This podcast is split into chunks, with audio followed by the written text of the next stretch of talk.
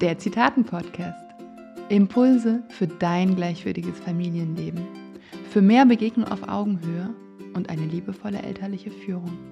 Lass dich inspirieren. Hallo liebe Eltern und alle Menschen, die sich liebevoll um Kinder kümmern. Hallo Rolf. Hallo Lisa. ich freue mich, dass du heute beim Podcast dabei bist. Und äh, ja, erzähl doch erstmal kurz, wer bist du, was machst du? Ja, ich ähm, gebe viele Seminare in gewaltfreier Kommunikation und ich arbeite mit Paaren und ich nenne das dann Paarberatung oder Konfliktlösung oder Mediation.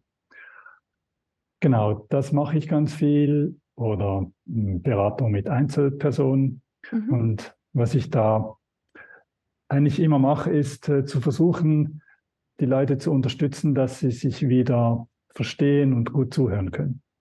Ja, ja, wie wichtig. ja, und apropos Zuhören, wir hatten ja schon äh, im Vorgespräch so ein bisschen überlegt, welches Zitat wir nehmen mhm. und sind eigentlich gar nicht auf so ein Zitat gekommen, sondern mehr so ein Satz, den, glaube ich, jeder einfach schon mal gehört oder auch gesagt hat. Und ich finde es total spannend, mich äh, mit dir über diesen Satz einfach auszutauschen. Der Satz ist, das ist unerhört. Genau. Genau. Magst du vielleicht erstmal sagen, was so deine Gedanken sind, ähm, wenn du diesen Satz hörst? Hm, also ich möchte vielleicht noch kurz ausholen. Ich habe, mhm. je länger ich mich mit Sprache beschäftige, immer mehr angefangen zu schauen, was sagen wir wirklich. Und wir sagen da viele Dinge, die zum Beispiel mit Krieg zu tun haben.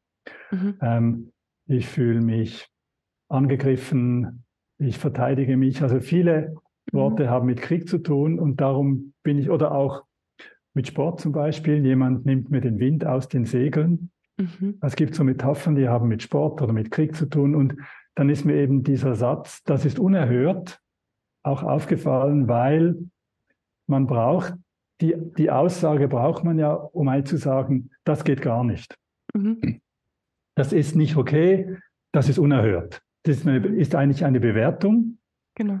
Und gleichzeitig, wenn man genau hinhört oder genau schaut, was das eigentlich heißt, dann heißt es, es ist nicht gehört. Mhm. Mhm. Und darum hat mich der Satz interessiert, weil er ja eigentlich wieder darauf zurückführt, ähm, dass das Gehörtwerden so wichtig ist. Und wenn jemand wütend ist, ist es vielleicht bloß, weil er nicht gehört wurde. Mhm, mh. Also ich finde es ja total spannend, weil ich habe mir auch, also ich habe mir nicht viele Gedanken zu dem Satz gemacht, weil ich es ja immer gern spontan habe. Und trotzdem kam mir bei dem Wort, dass es unerhört, wenn man das so auseinander nimmt, wirklich ist es, ja, es ist nicht gehört. Das heißt, es ist ja noch nicht mal, ähm, du sagst etwas Schlimmes, sondern ich höre dich nicht. Also so, so habe ich dann verstanden. So, ich mache meine Ohren zu, ich höre das nicht. Und, und das, das finde ich total spannend, weil warum denn? Also da, da, würde ich irgendwie mich total gerne mit dir darüber austauschen. Warum hört man denn nicht? Jetzt bin ich gerade noch ein bisschen verwirrt bei dem Satz. Eigentlich, wer ist eigentlich der, der was über wen sagt, ist für mich die Frage. Ja. Wenn mhm. ich, also wenn ich mit dir einen Konflikt habe und du machst was, was mir nicht passt, dann sage ich zu dir, das, was du machst, ist unerhört. Mhm. Also ich bewerte, ja. mhm. ich bewerte dich, du machst was falsch und ich nenne das ist unerhört. Ja. Aber eigentlich bin ich ja offensichtlich der, der gehört werden möchte von dir. Mhm. mhm. Und anstatt zu sagen, hör mir zu und quasi die Aufmerksamkeit auf mein Berg zu mhm. richten, ähm, sage ich, hey, auf deinem Berg ist was mit dir ist was falsch. Mhm, mhm, mhm. Und eigentlich ist es wie so, wie wenn ich sage, ich entschuldige mich, das geht ja auch nicht. Wenn ich Schuld habe, musst ja du mich entschuldigen. Und in dem Sinne ist das, das ist unerhört, ist ganz komisch, weil nicht klar ist, mhm. wer hier welches Problem hat und wer müsste jetzt zuhören. Ja, genau, ja. Also wenn ich sauer bin auf dich, müsstest ja du mir zuhören und ich sage dann, das ist unerhört. Mhm. Mhm. Genau. Jetzt kannst du deine Frage nochmal stellen, weil ich musste erst in meinem Kopf das klarkriegen. Ja, genau. Also im Sinne von, wenn wir sagen, das ist unerhört, dann ist es ja eine Bewertung dem anderen gegenüber. Mhm. Und gleichzeitig sagen wir ja auch, ähm, also so, so könnte man es ja auch sehen, dass das, was, was du gerade gesagt hast, das höre ich nicht, weil ich mhm. will es nicht hören. Genau. Und das finde ich so spannend zu gucken, naja, aber warum will man das denn nicht hören? Okay, jetzt bin ich bei dir. Das heißt, wenn ich sauer bin auf dich und dir sage, das ist unerhört, dann kann es ja sein, dass du wirklich was von mir nicht hören willst. Und dann mhm. ist deine Frage jetzt, was macht bei dir, dass du mich nicht hören willst? Ja, genau. Hast ja. du eine Idee? naja, also was, was mir sofort halt in den Sinn kommt, ist, oh, das hat was tief in mir berührt. Also mhm. das, das hat sowas tief in mir berührt, dass entweder ist es vielleicht sogar ein Schutz, Mhm. Ähm, ähm, nee, das, das, das will ich gerade gar nicht. Also das kommt bei mir so als erstes hoch, so ein, so ein Schutz, so, oh, stopp mhm. mal. Also mhm. Das ist unerhört, das ist ja auch so, boah, nee, damit will ich eigentlich nichts zu tun haben und mhm. interessiert mich nicht. Und mhm. ich kenne es von mir zumindest, wenn ich so ziemlich stark auf etwas reagiere, von wegen, boah, nee, geht gar nicht, dann heißt es für mich, oh, da ist irgendein Mechanismus bei mir angegangen, mhm der mhm. was schützen möchte. Mhm. Also mir kommen gerade die Kinder in den Sinn, die so machen, oder? Ja, genau. Wenn irgendwie die Eltern, weiß nicht, schimpfen oder so, machen die Kinder so. Das heißt, ich will es nicht hören. Ja, genau. Und dann wird was geschützt, oder? Ja, ja. Und ich höre jetzt von dir, du, du bist gerade so an dem Ort, was, was schützt die Person, die nicht hören will? Ja, genau. Oder warum, warum so müsste sie sich dann so schützen? Genau. Also diese Kinder, die dann, die, die auch die Ohren zu halten, die schützen sich ja, weil sie vielleicht auch, weil es eben nicht äh, mit einem gewissen Respekt gesagt wird, was der Gegenüber gerade sagen will. Ja. Ja. Oder was mir in den Sinn kommt, ist, weil es Schuld und Scham triggert. Ja, genau. Und ja. das möchte man vermeiden, oder? Mhm. Mhm. Also ich habe gerade so eine Szene auch von meinem Sohn im Kopf, wenn der irgendwas gemacht hat oder so. Und letztens war er so wütend und dann rennt er weg und dann hält er auch so, so die Ohren zu. Einfach, das macht er jetzt irgendwie gerade automatisch immer. Und wenn ich dann noch mehr in so einer wütenden Stimmung bleibe, dann merke ich so, oh, da erreiche ich ihn gerade gar nicht. Mhm. Und wenn ich aber mich so, ah, warte mal, stopp mal, ich bleib mal bei mir und ähm, ich setze mich einfach mal ruhig neben dich, dann kann er immer noch so die Ohren so zuhalten aber dann merke ich es, dass er mir eigentlich gerade zuhört, wenn ich viel ruhiger spreche. Mhm. Mhm. Mhm. Das würde ja heißen, dass das Reden und Zuhören so immer eine Leistung von beiden ist. Ja, genau. Ja, ja, das ist sehr schön gesagt. Genau. Ja. Und ich finde, das ist oft ähm, äh, in unserer Gesellschaft irgendwie gar nicht so anerkannt, dass man ganz oft den anderen redet oder auch eine Meinung sagt oder eine Wertung gibt, ohne zu fragen, hey, hast du gerade eine Bereitschaft dafür? Darf ich dir denn gerade eine Rückmeldung geben? Also ich meine, wenn man jetzt ganz klein auch bei gewaltfreier Kommunikation anfängt, das ist ja eigentlich schon eine Gewalt, die man einem anderen antut, wenn man ihm was sagt, ohne vielleicht davor gefragt zu haben, hey, möchtest du meine Meinung dazu wissen? Genau. Das ist ja auch noch so eine Wortwahrheit der Ratschlag, oder wird ja, mhm. man kriegt einen Ratschlag und das ist in gewissem Sinn ein Schlag und es ist auch so, ich sage dir, was du zu tun hast, weil ich weiß es gerade besser. So wird es dann häufig empfunden. Mhm. Wahrscheinlich nicht von der Person, die den Ratschlag bringt, aber von der Person, die den Ratschlag bekommt. Mhm. Im Sinn von, ich wollte jetzt gar keinen Ratschlag, ich wollte nicht deine Meinung. Mhm. So, ich mhm. möchte auch gefragt werden. Mhm. Mhm. Ja, das ist für mich auch so halt ein großes Thema. Wie viel wird geredet und wie viel wird zugehört und wie viel wird gefragt? Mhm. Eben, magst du meine Meinung hören? Magst du einen Ratschlag oder einen Tipp von mir? Das passiert halt häufig nicht. Aus ja. gut gemeinten Absichten, vermutlich, mhm. von den mhm. Personen, die reden. Mhm. Ja, und das, das, das kenne ich auch zu gut. Also ich begleite ja auch Paare bin gespannt, ob du dich da auch wieder erkennst, aber ganz oft erfahre ich das bei Paaren, dass wenn sie sagen, hey, und wenn ich vom anstrengenden, anstrengenden Tag nach Hause komme und einfach nur mal erzählen möchte, dann sagt man gegenüber mir wie so dauernd, ja, du könntest das machen oder hast du dies probiert oder brauchst doch nicht so. Und da finde ich es total spannend, weil ich habe dann den Eindruck, dass derjenige, der dann zuhört, der hört nicht zu im Sinne von, ich bezeuge dich jetzt und ich bin einfach nur ein aktiver Zuhörer, sondern er hört zu, um eigentlich sein, seine eigene Meinung sofort wieder zu platzieren. Es könnte sein, dass es die eigene Meinung ist, oder es kann auch wirklich, ich will helfen, ich will unterstützen. Ja, ja. Also mhm. wenn mhm. jemand klagt mhm. und die andere Person das hört und denkt, mein Gott, dir muss geholfen werden und ich habe eine Idee, mhm. dann ist es vielleicht nicht so sehr das eigene Loswerden, sondern wirklich unterstützen. Das macht es ja dann noch viel schwieriger. Ja. Weil es ist ja so gut gemeint. Ja. Mhm. Mhm. Aber für die Person, die redet und die einfach nur mal aussprechen möchte, ist es nicht das, was, was die sich wünscht. Mhm. mhm. Und was bei mir hier noch jetzt gerade ähm, ja, was bei mir gerade so, ähm, so klar ist in dem Zusammenhang, ich habe früher das nicht so geschätzt, wenn Menschen das, was erzählt wird, nochmal wiedergeben. Ja. Also so mhm. das aktive Zuhören. Mhm. Ah, ich höre von dir XY und ich habe es immer, immer mehr wieder schätzen gelernt, mhm. ähm, wenn man das macht, ähm, weil wenn jemand erzählt und die andere Person sagt, ich höre von dir und das wiederholt, das gibt einfach so eine Beruhigung, außer die Person ist allergisch darauf. Mhm. Das heißt, wenn ich jetzt alles, was du mir erzählst, erstmal wiedergebe, ja. das nervt dann in, irgendwann mhm. und doch in einem gewissen Maß finde ich, ist es sehr hilfreich und beruhigt was, weil dann wird es eben mal gehört. Mhm. mhm. Genau. Und man bekommt wie auch so die Bestätigung von dem anderen, ah, du, du hast mich auch wahrgenommen und du mhm. hast mich gesehen und gehört. Also mhm. das ist ja total wertvoll. Also das will ja eigentlich jeder Mensch. Alle Kinder wollen es einfach nur gesehen zu werden, gehört zu werden und nicht beurteilt, nicht bewertet, sondern einfach nur, hey, so bin ich und mhm. hör mich. Und, mhm.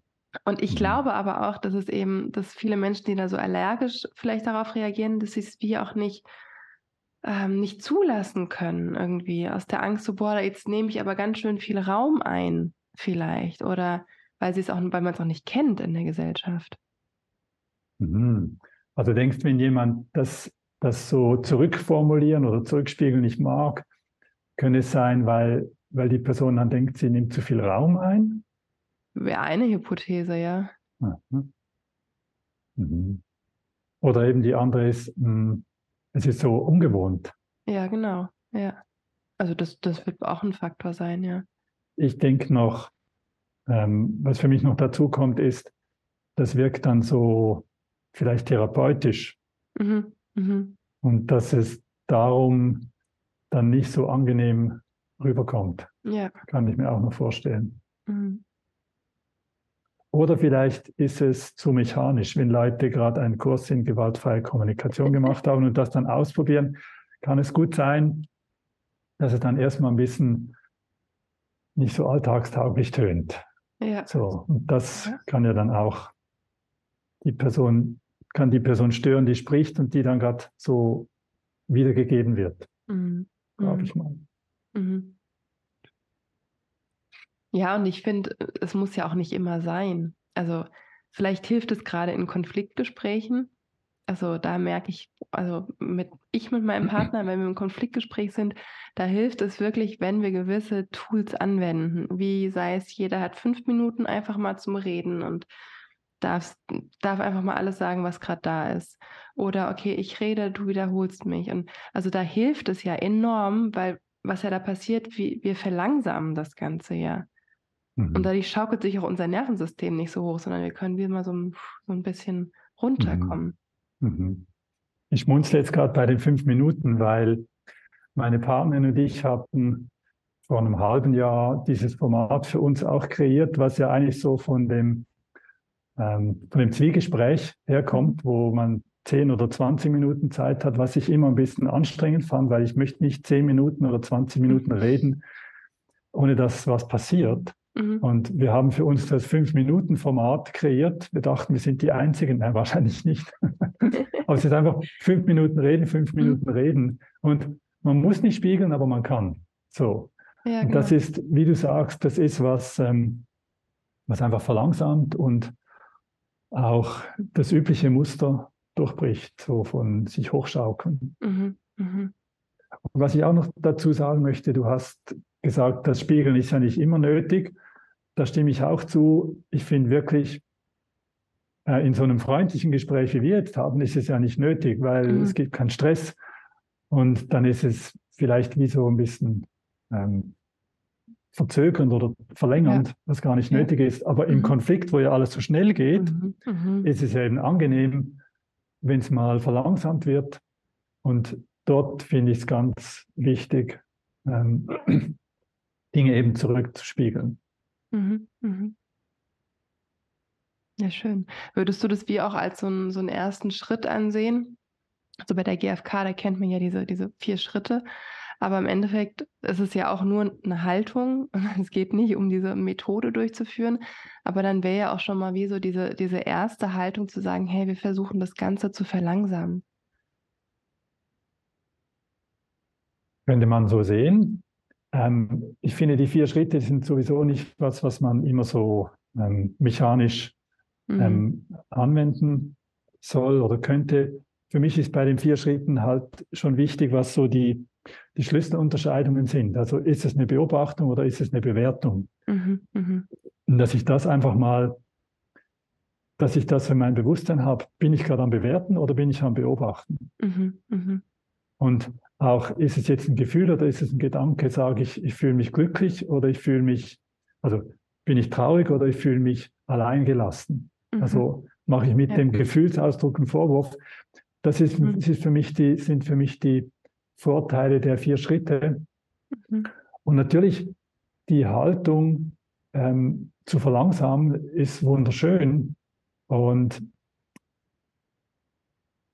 wie soll ich sagen, hm, die Haltung alleine zu probieren, ist manchmal ein bisschen schwierig, weil einem dann die Sprache doch in den Weg kommt und, und dann mhm. stolpert man trotzdem. Darum finde ich so die Idee, wir probieren es wohlwollend, ähm, finde ich gut, so eine gute Grundvoraussetzung, aber kann auch sein, dass es dann doch nicht so ganz greift, weil man sich eben trotzdem triggert. Ja, ja, klar. So. Aber ja. natürlich, ähm, ähm, wenn es zu schnell ist, verlangsamen, ist, mhm. ja, macht Sinn. ähm, ja, ich wollte nochmal zurückkommen auf das ist unerhört. Ja. Ähm, weiß ich nicht, wie würdest du denn reagieren, wenn dir jemand sagt, das ist unerhört?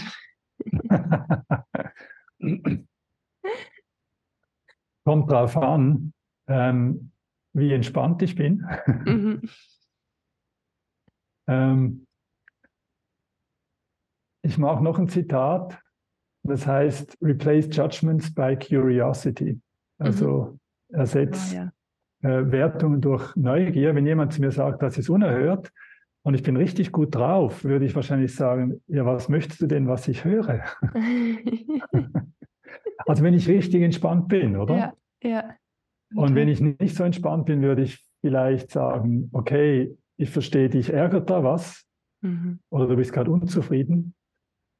Und wenn ich mitten im Konflikt bin, weiß ich nicht, was ich dann machen würde. Es kommt ein bisschen darauf an, wo, ähm, mhm. ähm, wo bin ich gerade. Klar. Ja? ja? Und es könnte natürlich auch sein, wenn die Person sauer ist und ich antworte dann so locker flockig, ja, was möchtest du denn, dass ich von dir höre, dass die dann noch, noch wütender ja. wird. Ähm, genau. Sag doch mal zu mir, weil das ist unerhört. Das ist unerhört. Gut, jetzt bin ich einfach neugierig. Was meinst du denn, was unerhört ist, oder? Ja, da wäre ich wirklich neugierig. Was, ja. was ist denn das, ja. was du gerade als unerhört bezeichnest? Was habe ich denn gemacht? Mhm. Mhm. Genau. Also ich finde, das ist immer so wichtig, ähm, in welchem Kontext passieren die Dinge. Ja, ja, das stimmt. Ja. Das ist auch nochmal ganz wichtig. Ja. ja, wenn Leute auch in Seminaren fallen, ja, was mache ich denn, wenn?